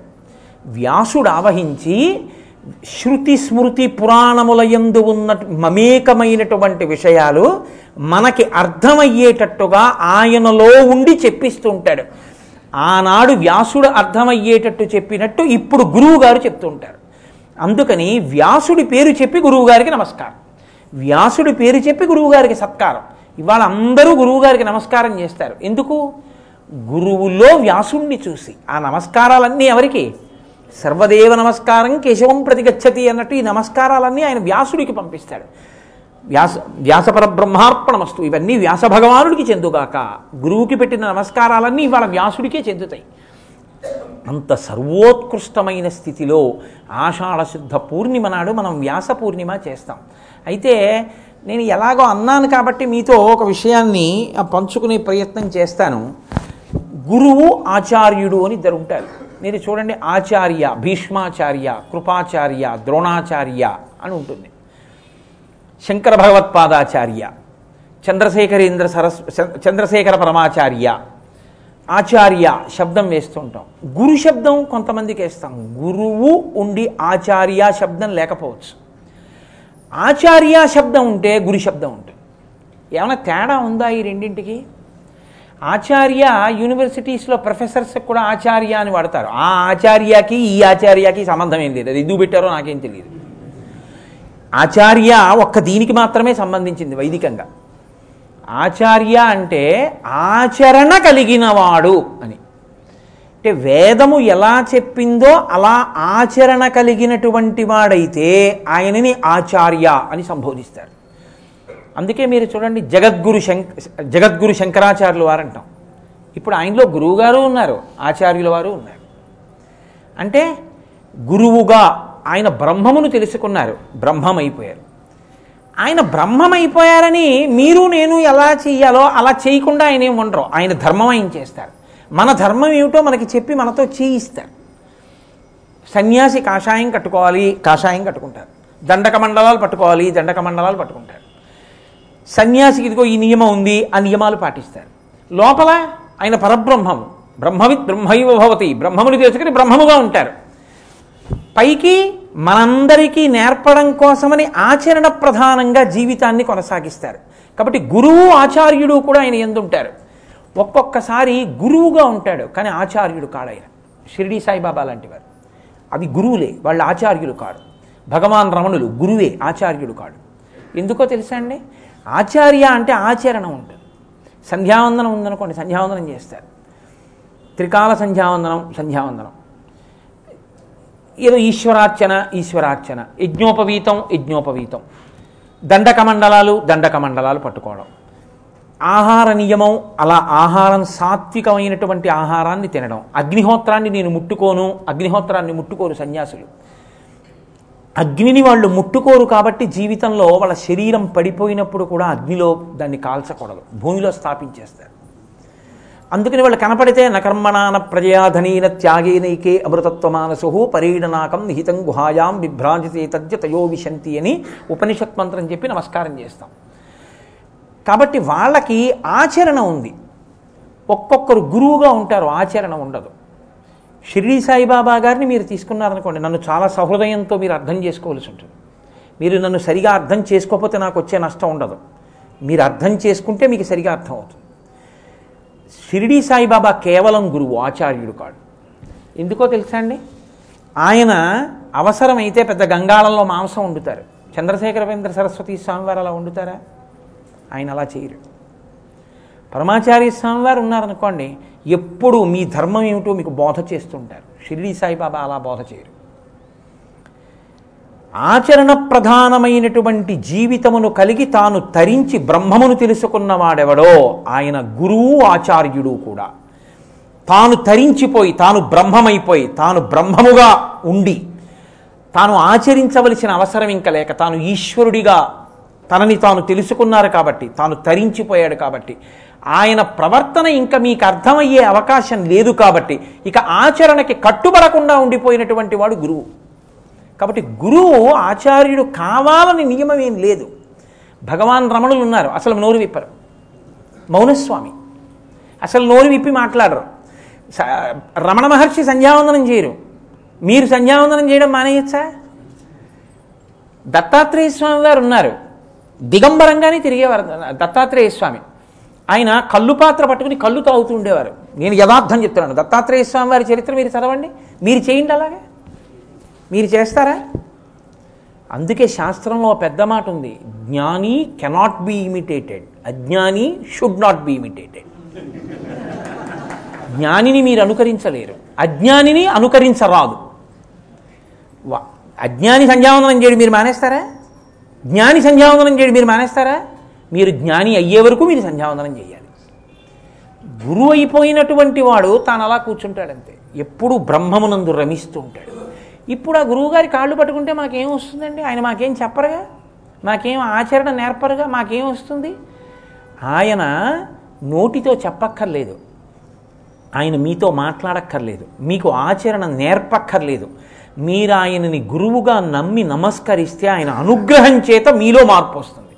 ఆయన మిమ్మల్ని ఆచరించేటట్టు చేస్తారు ఆయన. చేసి అనుగ్రహిస్తారు. ఆయన నోటితో చెప్పక్కర్లేదు ఆయన ఆచరించక్కర్లేదు. కాబట్టి గురువు ఆచార్యుడు కానంత మాత్రం చేత తక్కువ వాడని మాత్రం చెప్పకూడదు. మీరు నన్ను సహృదయంతో సరిగా అర్థం చేసుకున్నారో లేదో నాకు తెలియదు. కానీ నేను చెప్పింది స్పష్టంగా పట్టుకునే ప్రయత్నం మాత్రం మీరు చేయవలసి ఉంటుంది. కాబట్టి గురువు ఆచార్యుడిగా కూడా ఉన్నాడనుకోండి మీకు ఎక్కువ లాభం ఉంటుంది. ఏమిటో తెలుసా అండి ఆ లాభం? ఆయన మిమ్మల్ని కూర్చోబెట్టుకు చెప్తూ ఉంటారు ఇలా ఉండండి ఇలా బతకండి ఇలా చెయ్యండి అంటుంటారు. ఆయన స్వయంగా ఆచరిస్తూ ఉంటారు మీకు ఆ ఆచరణ చూడడం చేయడం తేలిగ్గా ఉంటుంది. కేవలం గురువుగా ఉన్నారనుకోండి చాలా మంచిదే నేను కాదంటలేదు. రమణ మహర్షికి నమస్కారం చేయొద్దని నేను చెప్తానా? షిరిడి సాయిబాబా గారికి నమస్కారం చేయొద్దని నేను చెప్తానా? దత్తాత్రేయ స్వామికి నమస్కారం చేయొద్దని నేను చెప్తానా? నేను చెప్పను. చెయ్యమని చెప్తాను నేను. గురువు అనుగ్రహం కలిగితే మీ ఆచరణ మారుతుంది మీ ప్రవర్తన బాగుంటుంది. కానీ ఆచార్యుడైనటువంటి గురువు మీకు ఇంకొంచెం సులభంగా అందుబాటులో ఉంటాడు. మిమ్మల్ని కూర్చోబెట్టి చెప్తాడు ఆయన నాన్న సంధ్యావందనం చెయ్యాలరా. ఎందుకు చేయాలో తెలుసా? ఇది కారణం. సంధ్యావందనం చేయకపోతే భ్రష్టుడు అవుతావురా? చెయ్యి అంటాడు. ఇప్పుడు ఆయన చెప్పాడు కాబట్టి చేస్తారు. గురువు ఏం చేస్తారు? నోటితో చెప్పడు ఆయన. మీరు ఎలా ఉన్నాయి నూరుకుంటాడు. కానీ ఆయన్ని నమ్మి మీరు నమస్కారం చేస్తున్నారనుకోండి మీ గురి గురువు. మీకు ఆయన ఎందున్న గురే మీకు గురువుగా మారి మీ స్వధర్మం మీరు చేసేటట్టు చేసి మిమ్మెల్లిగా మెల్లిగా మెల్లిగా మిమ్మల్ని కూడా జ్ఞానిని చేస్తుంది. ఇది గురువుకి ఆచార్యుడికి ఉండేటటువంటి తేడా. ఆచార్యుని ఎందు గురువు కూడా ఉంటాడు. అందుకే గుకారస్తంధకారస్తు రుకారస్తం నిరోధకృత్ అంధకార వినాశిత్వాత్ గురురిత్యభిధీయతే గు అంటే అంధకారం రు అంటే దాన్ని తీసేయడం. ఎవరు అంధకారాన్ని తీసేస్తాడో ఆయన గురువు అయి ఉంటాడు. అందుకే మీరు చూడండి గురువు అన్న మాటకు అసలు అర్థం ఏంటి? గురువు అంటే ఏంటో తెలుసా అండి? బరువు. నేను యథార్థం చెప్తున్నానండి మీరు ఇంకోలా అనుకోవద్దు. నేను చెప్తున్నది యథార్థం. గురువు అంటే మహాన్ సంస్కృతంలో. మహాన్ అంటే బరువైన వాడు పెద్దవాడు అని. అప్పుడు ఆయన ముందున్నది ఏమిటవుతుంది? లఘువు కదండి? తక్కెట్లో ఇలా పెట్టి పైకెత్తాను అనుకోండి ఇటు పక్కన కిందగా వాలింది. ఇప్పుడు దీన్ని ఏమంటారు మీరు? బరువు. తేలిపోయింది ఏమిటి లఘువు గురువు ముందున్నవన్నీ ఏమిటి? లఘువులు.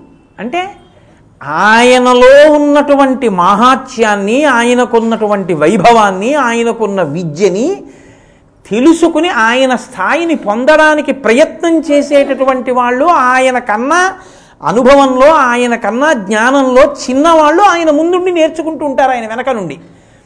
అంతకన్నా పెద్దవాడై ఆయన వాళ్ళకన్నా అగ్రస్థానంలో ఆయన కూర్చుంటాడు. అందుకని కదా సభలో చెప్పేవాడిని ఎత్తు మీద కూర్చోబెట్టి వినేవాళ్ళు కింద కూర్చుంటారు. అందుకు కారణం. లేకపోతే ఎందుకంటే నాకు ఈ ఎత్తుపీట?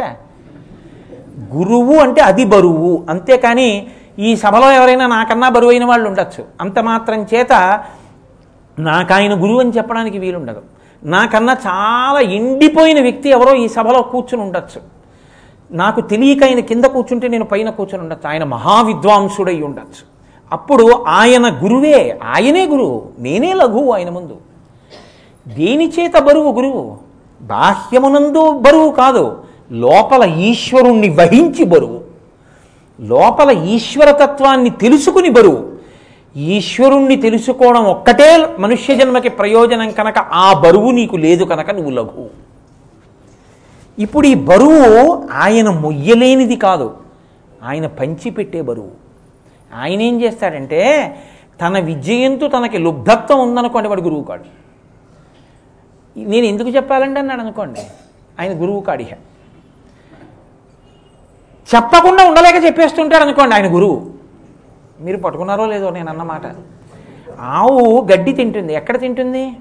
త్రాచుపాములు పడుకుని ఉన్నటువంటి పుట్ట మీద మొలిచినటువంటి లేత గడ్డిని తింటుంది.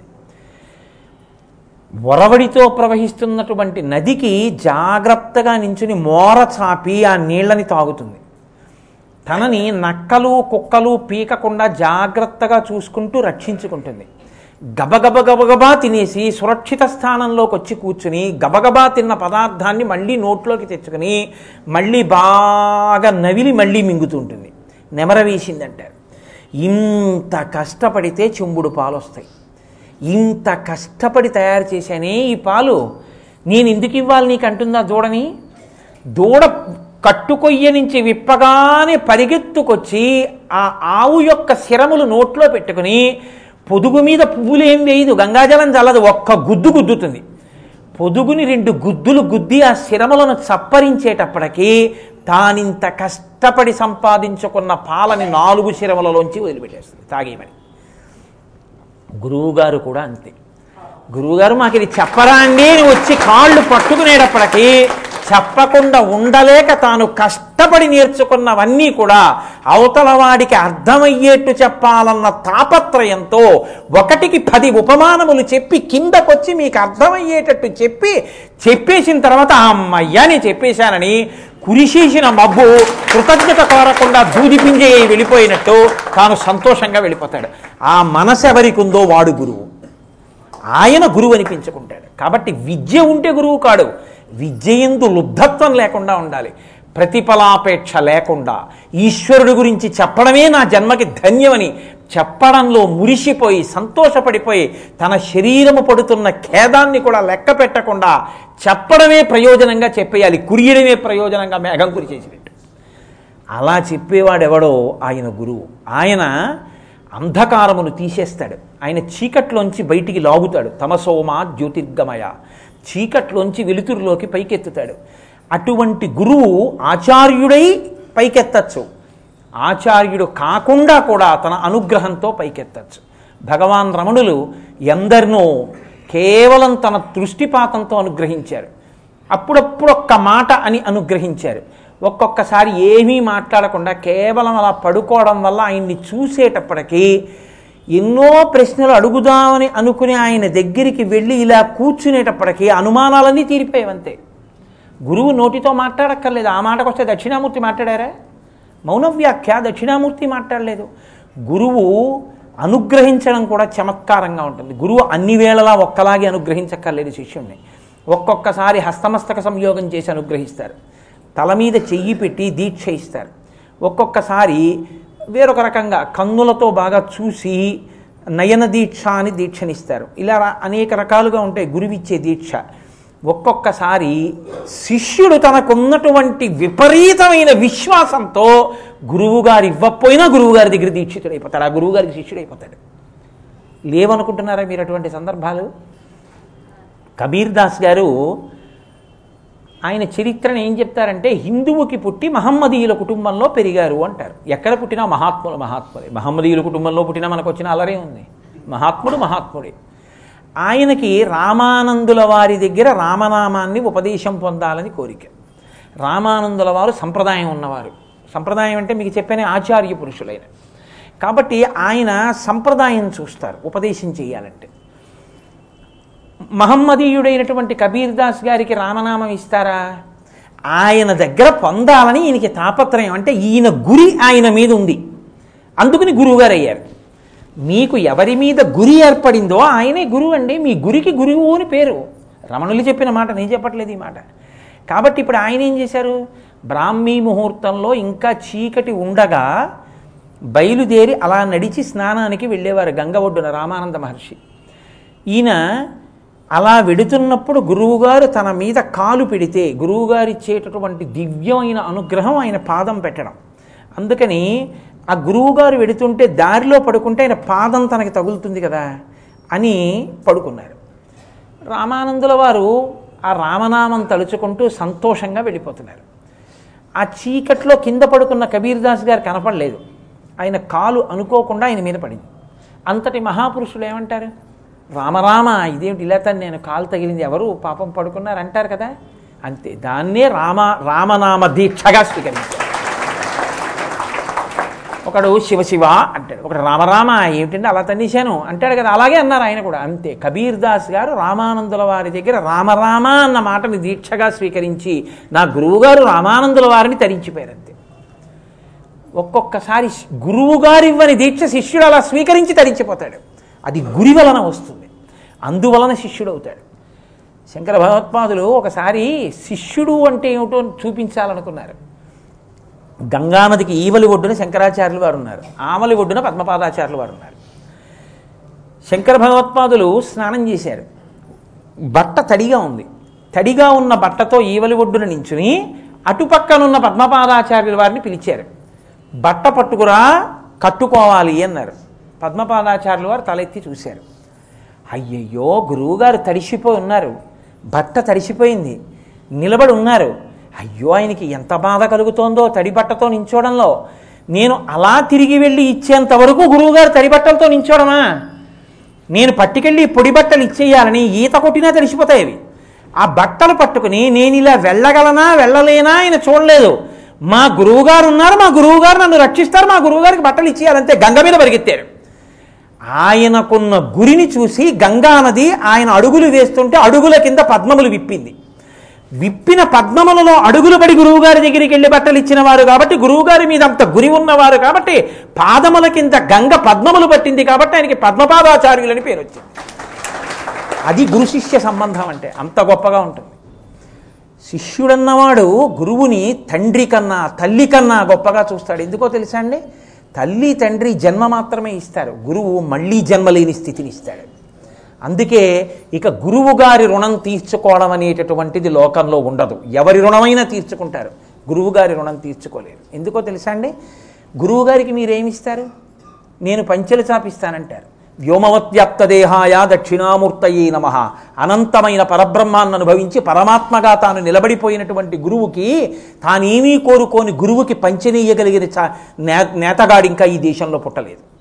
ఈశ్వరుడికి పంచేవడం నెయ్యగలడు గురువుగారికి పంచేవడం నెయ్యగలడు కానీ నన్ను అనుగ్రహించడానికి ఆయన పొచ్చుకున్నారు అని మీరు ప్రణిపాతం చేయవలసి ఉంటుంది అంతే గురువుగారికి. కాబట్టి అందుకే రుక్మిణీ కళ్యాణంలో భాగవతంలో మహానుభావుడు పోతన గారు రచన చేస్తూ ఓ మాట అంటారు. జలజ జలదాతెక్షును తోడి తెచ్చితివి నా సందేశమున్ చెప్పినను నిలువం పెట్టితివి నీ కృపన్ బ్రతికితి నీకన్న పుణ్యాత్మకుల్ కలరే. దీనికి నీకున్ ప్రత్యుపకృతిం చేయంగ నేనేరా. అంజలి ఘటించద భూసురాన్వయమణి సద్బంధు చింతామణి అంది రుక్మిణీదేవి. అగ్నిజ్యోతనుడు కృష్ణ భగవానుడిని తీసుకొస్తే మహానుభావా పుట్టి చచ్చి పుట్టి చచ్చే స్వరూపం ఉన్న వాళ్ళకి ఈశ్వరుణ్ణి తీసుకురాగలిగినటువంటి వాడివి. జలదాతేక్షను తోడి తెచ్చితివి నా సందేశముని చెప్పి. నన్ను నిలువం పెట్టితివి. నీ కృపం బ్రతికి తిన్ గురువుగారు అనుగ్రహంతో బతికాడు. జ్ఞానం వచ్చింది. నీ కృపం బ్రతికి తిన్ నీకన్న పుణ్యాత్మకులు కలరే. దీనికి నీకు ప్రత్యుపకృతిని చేయంగనేనేరా నీకు నేనేం ఉపకారం చేయగలను? చెయ్యలేను. గురువుకు ఉపకారం చేయలేరు. కాబట్టి అంజలి ఘటించదభుసురాన్వయమణి ఐదు జ్ఞానేంద్రియములు ఐదు కర్మేంద్రియములు అహంకార స్థానమైన బుద్ధి పదకొండింటిని మీ పాదముల దగ్గర న్యాసం చేస్తున్నానండి అంజలి ఘటించదభూసురాన్వయమణి సద్బంధు చింతామణి అంది. కృష్ణ భగవానుడంతటి వాడు సాందీపని మహర్షి గురించి మాట్లాడితే తివిరి యజ్ఞాన తిమిర ప్రదీపమగుచు అవ్యయంబగు బ్రహ్మంబును అనుభవించి భరిత సత్తుండు సత్కర్మ నిరతుడతుల భూసుర శ్రేష్ఠుడు అలగుండు బుధనుతుండు అంటాడు. మన గురువు అటువంటి వాడు అంటాడు. ఎప్పుడు బ్రహ్మమును అనుభవించి ఆనందిస్తుంటారు మన గురువుగారు. మన గురువుగారు లాంటి గురువు దొరకడం మన అదృష్టం అంటాడు. గురువుని తలుచుకుంటే శిష్యుడు అలా పొంగిపోవాలని చెప్తుంది శాస్త్రం. అందుకే కడుపున పుట్టిన బిడ్డలకి తండ్రి చచ్చిపోతే గయ వెళ్ళి శ్రాద్ధం పెట్టే అధికారం ఎలా ఉంటుందో గురువుగారు శరీరం వదిలిపెట్టేస్తే గయ వెళ్ళి గురువుగారికి తద్దినం పెట్టే అధికారం శిష్యులకు అలా ఉంటుంది. అంటే శాస్త్రంలో గురు శిష్యుల మధ్య అనుబంధాన్ని ఎంత గొప్పగా చెప్పారో చూడండి. మా గురువుగారని ఎవరైనా అంటే వారు తన కడుపున పుట్టిన బిడ్డలతో సమానం అంతే. నా కొడుక్కి నేను ఎలా ఇంత ప్రసాదం పెట్టాలనుకుంటానో నా శిష్యుడి విషయంలో కూడా నేనంత ఉదారుడనై ఉండాలి గురువుగారి సంకల్పములే శిష్యులకు శ్రీరామ రక్ష. ఆయన ఒక్కసారి ఈశ్వరుణ్ణి ప్రార్థన చేశాడా శిష్యుడికి అనుగ్రహం కలుగుతుంది. మహానుభావులు ఈ దేశంలో అలా రక్షించిన వాళ్ళు ఎంతమంది ఉన్నారో. వ్యాసరాయల వారు కృష్ణదేవరాయల వారికి కూహు యోగం వస్తే ఆయన శరీరం పడిపోయేటటువంటి సమయం వచ్చేస్తే మళ్ళీ ఇటువంటి చక్రవర్తి పుట్టడని నాయన ఎవ్వరికీ చెప్పకుండా నువ్వు సింహాసనం దిగిపో. రాయలు అన్న పేరు నేను తగిలించుకొని నేను కూర్చుంటాను సింహాసనం మీద. చక్రవర్తికి ఆపదొచ్చే సమయం వచ్చింది. నువ్వు ఆ సింహాసనం మీద ఉంటే శరీరం పడిపోతుంది. నేను కూర్చుంటాను. నా తేజస్సు చేత నా తపోబలం చేత నన్ను చెనకలేడు యముడు. అని ఆయన వ్యాస తీర్థులు వ్యాస రాయలని పేరు మార్చుకుని సింహాసనం మీద కూర్చున్నారు. రాయల వారు సింహాసనం దిగిపోయి రహస్యంగా అంతఃపురంలో ఉండిపోయారు. ఆ కాలం దాటిపోయింది కుహు యోగం. దాటిపోయిన తర్వాత మళ్ళీ రాయలవారికి పట్టాభిషేకం చేసి వెనక్కి వచ్చేసారు అప్పటి నుంచే వ్యాస తీర్థుల పేరు వ్యాసరాయలైంది ప్రభువుల్ని కాపాడారు ఈ దేశంలో.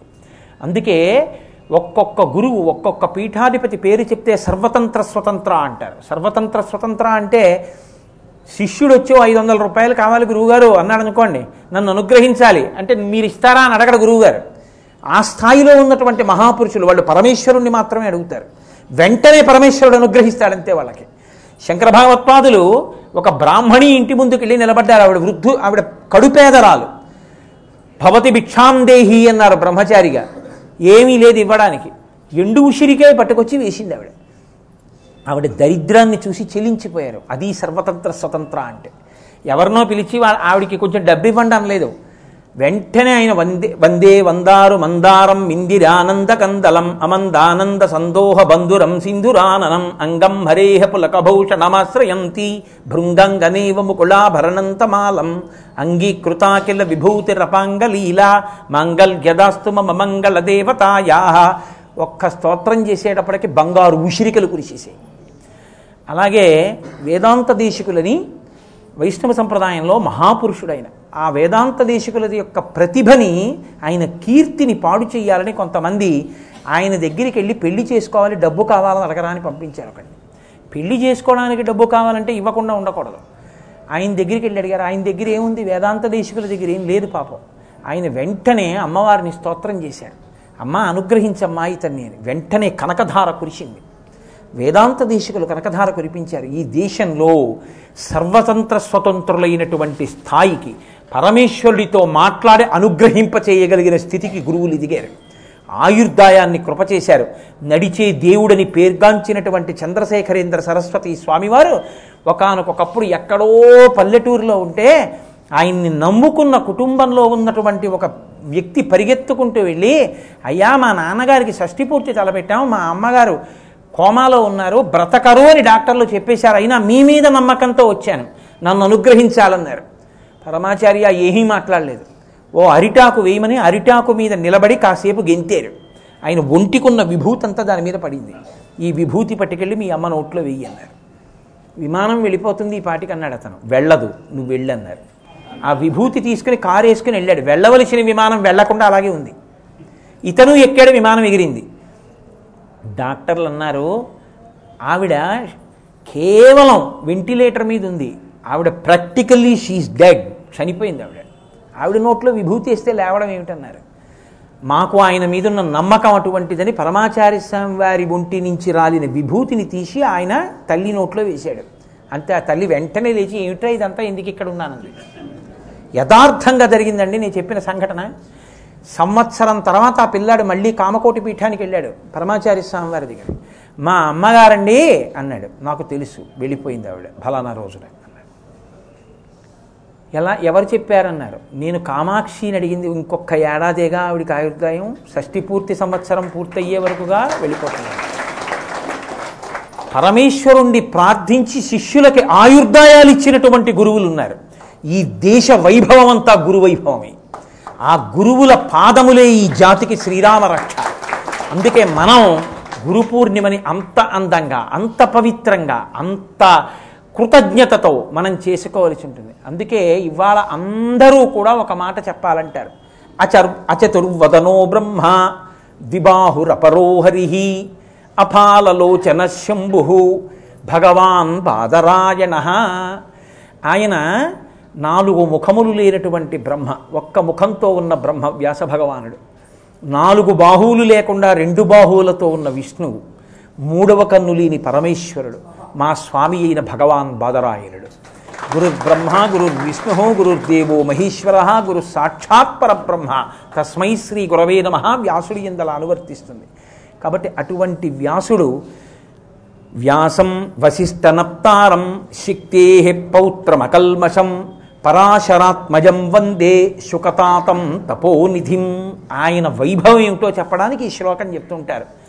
ఆయన వ్యాసం వశిష్టనప్తారం వశిష్ఠ మహర్షి యొక్క మునిమనవడు. శక్తే పౌత్రమకల్మషం శక్తి మహర్షి యొక్క మనవడు. పరాశరాత్మజం పరాశర మహర్షి యొక్క ఆత్మజుడు. వందే ఆయనకి నమస్కరిస్తున్నాను. శుకతాతం శుకమహర్షి యొక్క తండ్రి. సంస్కృతంలో తాతం అంటే తండ్రి. శుకతాతం తపోనిధిం తపోనిధి అయిన ఆ వ్యాసుడికి నేను నమస్కరించుచున్నాను. మహాభారతాన్ని ఇచ్చినటువంటి ఆ వ్యాసుడు ఉన్నాడే. నమో నమోస్తు వ్యాస విశాల బుద్ధే అని ఆయనకి నమస్కారం చేస్తారు ఇవాళ. కాబట్టి ఇంక ఇంతకన్నా నేను మీ సమయాన్ని ఎక్కువ తీసుకోవడం బాగుండదు. ఇప్పటికే తొమ్మిది ముప్పై ఐదు అయిపోయింది. నాకు ప్రాణం. నేను మీతో యథార్థం మనవి చేస్తున్నాను. నా జీవితంలో నా కొడుకు పెళ్ళి రోజు కన్నా నా కూతురు పెళ్ళి రోజు కన్నా నాకు అత్యంత ఇష్టమైన రోజు ఏదంటే గురు పౌర్ణమి. నేను ఇవాళ రోజు ఉదయం స్నానం చెయ్యగానే వెళ్ళి మా గురువు గారి పాదాల మీద నా తల పెట్టి నమస్కరించి వారిని సత్కరించుకుని వస్తాను. ఈశ్వర శాసనముని ఈశ్వర శాసనము నీడు మానదు అంటాడు పరీక్షిత్తు భాగవతంలో. భవిష్యత్ జన్మ జన్మంబులన్ హరి చింతారతియున్ హరి ప్రణుతి హరి భాషాకర్ణ ఆసక్తియున్ హరి పాదాంబుజ సేవయున్ కలుగు వీరర్థిన్ ప్రసాదింపరే అంటాడు. ఏమి చిత్రం అసలు కాకినాడ పట్టణంలో గురు పౌర్ణమి అంటే ఇవాళ పెద్ద ఊరిరిగింపు ఒక మహాత్ముడికి సత్కారం ఎంత గొప్పగా ఉంటుందో. అటువంటిది ఆశ్చర్యకరంగా ఏమరపాటుతో చూసుకోకుండా పొరపాటున హైదరాబాద్కి డేట్లు ఇచ్చేటప్పుడు గురు పూర్ణిమతో కలిపి ఇచ్చేశాను. ఇచ్చేసిన తర్వాత చూశాను గురు పౌర్ణమి హైదరాబాద్ వెళ్ళిపోయింది అని. ఓ ఇది ఈశ్వర శాసనం. ఈ సంవత్సరం గురు పౌర్ణమికి నువ్వు హైదరాబాదులో ఉండు అని సర్వేశ్వరుడి శాసనం. ఎక్కడుంటే నా గురువుకి నేను నా మనసా నమస్కరించలేనా? మా గురువుగారి పాదములకు నా శిరస్సు తాటించి నమస్కారం. గురు పౌర్ణమి పొంగిపోవలసిన రోజు. అందరూ తప్పకుండా ప్రతి ఇంట్లో వ్యాస భగవానుడికి గురువుకి నమస్కరించవలసిన రోజు. అటువంటి గురుస్వరూపమైనటువంటి సాయిబాబా గారి యొక్క సంస్థానం ఈ దేవస్థానం సంకల్ప మాత్రం చేత అనుగ్రహించగలిగిన స్వరూపాలు గురుస్వరూపాలు. అన్ని ఆచార్య స్వరూపాలే అవక్కర్లేదు గురుస్వరూపంగా అనుగ్రహిస్తాయి. కాబట్టి అటువంటి గొప్ప సన్నిధానంలో మనం ఉన్నాం. చాలు ఇంకింతకన్నా ఎక్కువ చెప్తే మీరు ఆఫీసులకు వెళ్ళాలి ఇళ్ళకి వెళ్ళాలి వీడేమిటి పట్టుకుంటే వదిలిపెట్టడు ఇలా పీకేస్తుంటాడని మీరు అనుకుని భయపడతారు. కాబట్టి ఇక్కడతో నా ప్రసంగాన్ని పూర్తి చేస్తూ మనందరం కలిసి ఒక్కసారి వ్యాస భగవానుడికి నమస్కారం చేద్దాం. నేనంటాను మీ అందరూ కూడా రెండు చేతులు జోడించి అనండి. సాయిబాబా గారు ఎంతో సంతోషిస్తారు. వీళ్ళందరూ వ్యాసుడికి నమస్కరించారు. ఇది కదరా సంస్కారం అంటే కాబట్టి అందరూ అనండి వ్యాసం వశిష్టనప్తారం శక్తే పౌత్రమకల్మషం పరాశరాత్మజం వందే శుకతాతం తపోనిధిం మళ్ళీ సాయంకాలం ఏడు గంటలకి ఏడు గంటలకే కదమ్మా? షట్పది స్తోత్ర వ్యాఖ్యానంలో కలుసుకుందాం. అందులో ఇవాళ అద్భుతం దివ్యధునీమకరందే పరిమళ పరిభోగ సచ్చిదానందే శ్రీపతి పదారవిందే భవభయఖేదచ్చిదే వందే రెండో శ్లోకం. మంగళాశాసనపరై మదాచార్య పురోగమై సర్వైశ్చ పూర్వైరాచార్యై సత్కృతాయాస్తు మంగళం. మంగళం కోసలేంద్రాయ మహనీయ గుణాత్మనే చక్రవర్తి తనూజాయ సర్వభౌమాయ మంగళం. ఉమాకాంతాయ కాంతాయ కామితార్థప్రదాయిని శ్రీగిరీశాయ దేవాయ మలినాథాయ మంగళం కరచరణకృతం వా కర్మవక్కాయజం వా శ్రవణనైనజం వా మానసం వాపరాధం విహితమ విహితం వా సర్వమేత్తక్షమస్వ శివ శివ కరుణాబ్ధే శ్రీ మహాదేవ శంభో సర్వం శ్రీ ఉమామహేశ్వర బ్రహ్మార్పణమస్తు స్వస్తి